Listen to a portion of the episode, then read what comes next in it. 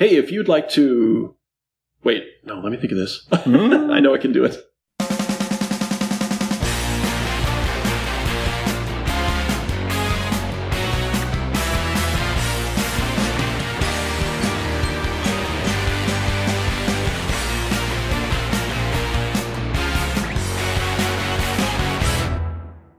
How's it going, eh? It's going good. Sweet. How's it going with you?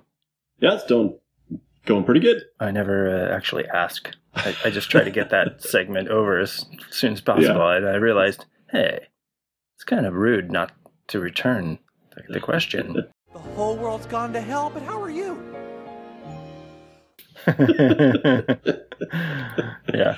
I'm super. Thanks for asking. But in fairness, that's kind of a way for him to get to say he's super.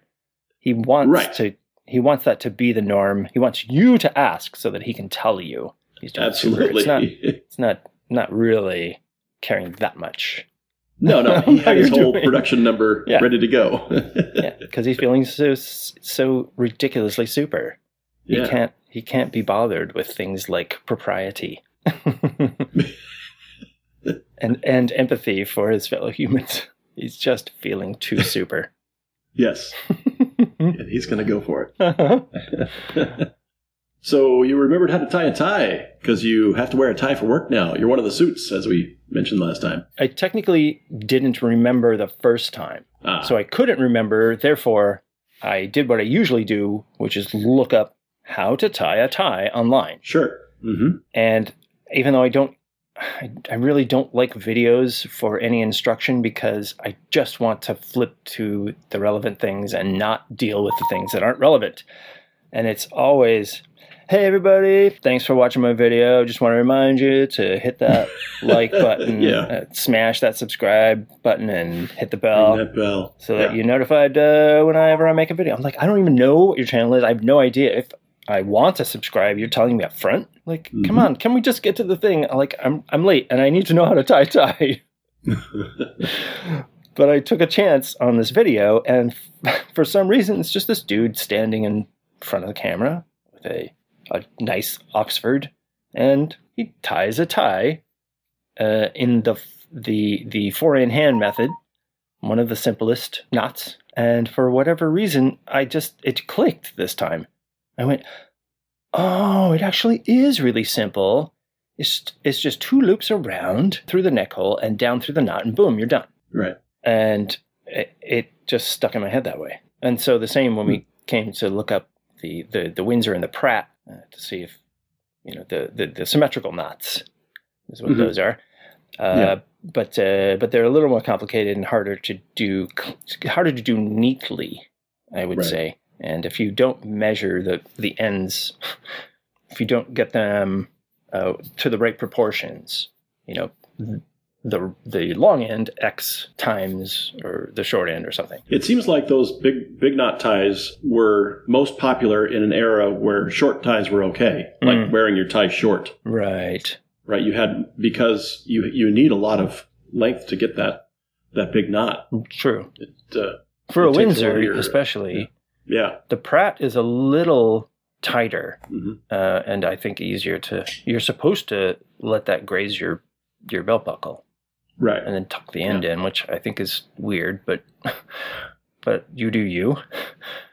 And I really did favor the skinnier ties, maybe not the really, really tiny ones of the mid-'80s or the early 80s, but I much prefer the thinner to the wide. I think you can get away with that much easier than some of those massive 70s abominations. Sure. Well, and that went along with like the giant lapels and the big shoulder pads and all that stuff was, exaggerated. So it kind of worked. But you're a slim guy, so the narrower tie doesn't look as... It looks more proportional on you than it would on me. I could see that being a thing. I don't like the giant 70s ties either, but you know. No. I hadn't thought about that. That's true. You do want to adjust to your body shape whenever fashion. Oh, right, I will. Is whenever fashionably possible. I would think so. And that's been Tie Talk here on. It's just called Two Brothers. Well, it sort of leads into Music Share, ironically, because I have been obsessed with the Jupiter 8 synthesizer. Uh-huh. Roland's massive. Is it a full 88 key or is it 61? No, I think it's, I don't even know if it's 76. I think it's a 61 key. I would bet you. But I'm not 100% on that. But yeah. I don't see it in my head other than the giant control panel. Mm-hmm. Well, it seems like keyboards these days are either below 61 or a full 88. It's a full mm-hmm. piano keyboard or some miniaturized thing. Sometimes literally with tiny keys. Right. But irritatingly so. But the Jupiter 8 came out in 1981. It was, I guess, on the upper end of keyboards at that time. Roland had a it was like their flagship. Their flagship, sure. Synth. Right. Mm-hmm. And it appeared on dozens and dozens of hit songs. Had a lot of specific sounds to specific songs. Like Howard Jones used it a lot in his stuff. Mm-hmm. Don't crack up, bend your brain, see both sides, draw your mental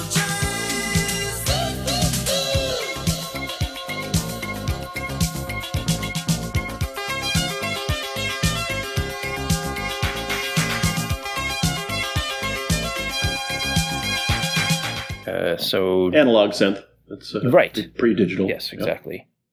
And famous for being a very fat sound because people often tied the oscillators together so that it fattened up the sound so that you could get a slightly out of tune or out of phase component with the same note, basically. Yeah.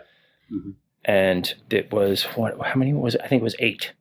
It was a polysynth that did 8 voices at a time. Yeah, that's the Jupiter 8. That stood for 8 voices. 8-4, yeah. Exactly. Mm-hmm. And that was the next race after 4. Yeah, right. It seems. So lots of people got it, but then Roland went on to other keyboards. They didn't want to just keep reinventing the 8. Mm-hmm. And there's something weirdly timeless about it. I was telling you that not only do I love the sound, but I love how it looks. Aesthetically, mm-hmm. it's just gorgeous to me. And that is both the design of the components themselves, where they fall onto the board and how they're labeled mm-hmm. to the color choices.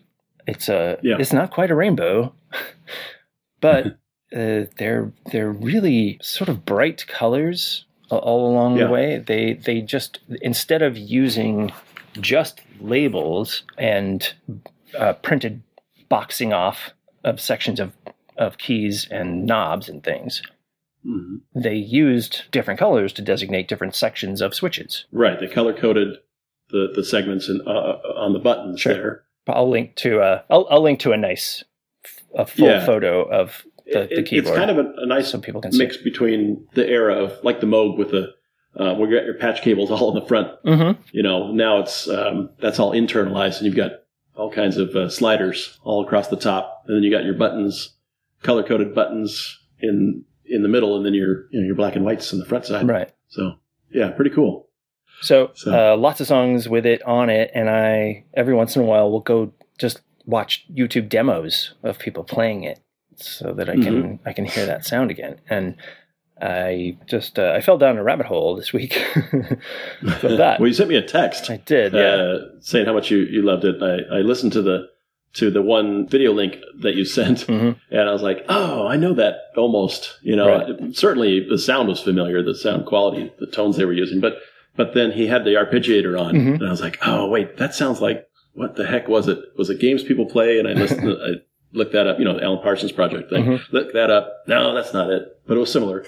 And then I was trying to describe it to you, and you're like, I Feel Love, the Donna Summer thing. I'm like, no, wasn't that one. And then I finally, I did a voice recording mm-hmm. that didn't work. And then I pulled it up an octave, and you're like, oh, well, Baba O'Riley, The Who, Baba O'Riley. I was like, the intro. The heck's Baba O'Riley? Extra. The intro and extra, yeah.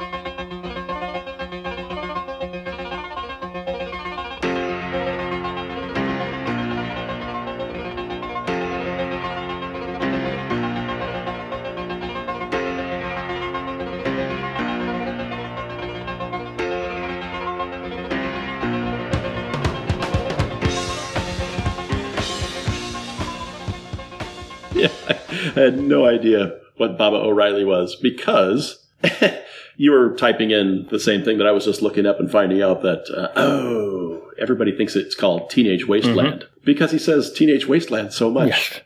And Baba O'Riley, none. 0 times, yeah. But strangely, that's what it's called. Yeah. It was just like he named it as a tribute to a couple of his influences, and then, but nothing to do with the actual song.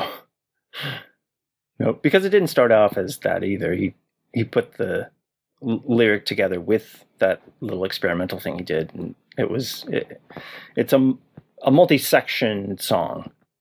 He just came up with that on his, was it a Lowrey organ? That's what you said. I didn't look up the actual equipment, but I'm sure. Sure.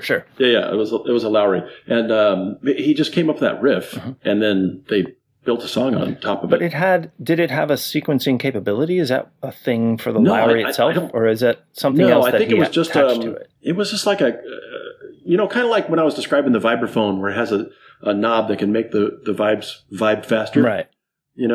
So it had like a repeater. A repeater, yeah. So he did it manually. That's how they... Yeah, I believe so. Yeah.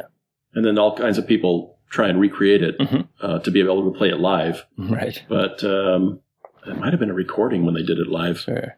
That the band did, I'm not sure. So. Well, he recorded that on its own. He recorded the keyboard part on its own, for sure. And then they joined it with the other bit. Yeah. Because he didn't need them to be there for that. Pete don't need no band. Yes. Just ask him.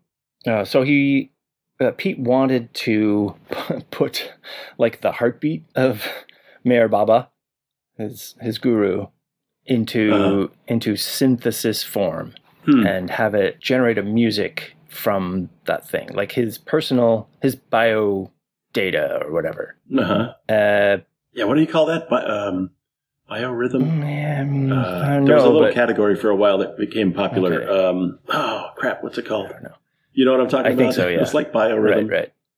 Not quite that, because that's like an astrology sort of deal, but yeah. Anyway, go ahead. So, but that didn't obviously seem practical. So it was a Lowrey Berkshire Deluxe TBO 1 organ, which has a repeat feature as a part of the marimba setting. Yeah, there you go. Marimba tone. So he used that to build that part of the song. And then they added this middle rock and roll section. Out here in the fields. Yeah. So that was part of Lifehouse, which was going to be a concept album follow on from Tommy. But they couldn't get that going either. So it just ended up being several songs on Who's Next. Anyway, that's the trivia of Baba O'Riley. Moving on. Yeah. The Who? Yeah. Ooh. If you, too, like The Who, you could send us an email, and you could send it to bros@itsjustcalledtwobrothers.com. If you do the Twitter that you do so well, you can tweet at IJC2B. It's like voodoo, that thing. I feel like people are sticking pins in me anyway. In who? In me, anyway, when I'm on there. Metaphorically. No, you literally feel the pins. I feel sharp pains when I'm trying to navigate Twitter. It's no longer slings and arrows. It's the pins and pains of outrageous Twitter. Twitter voodoo.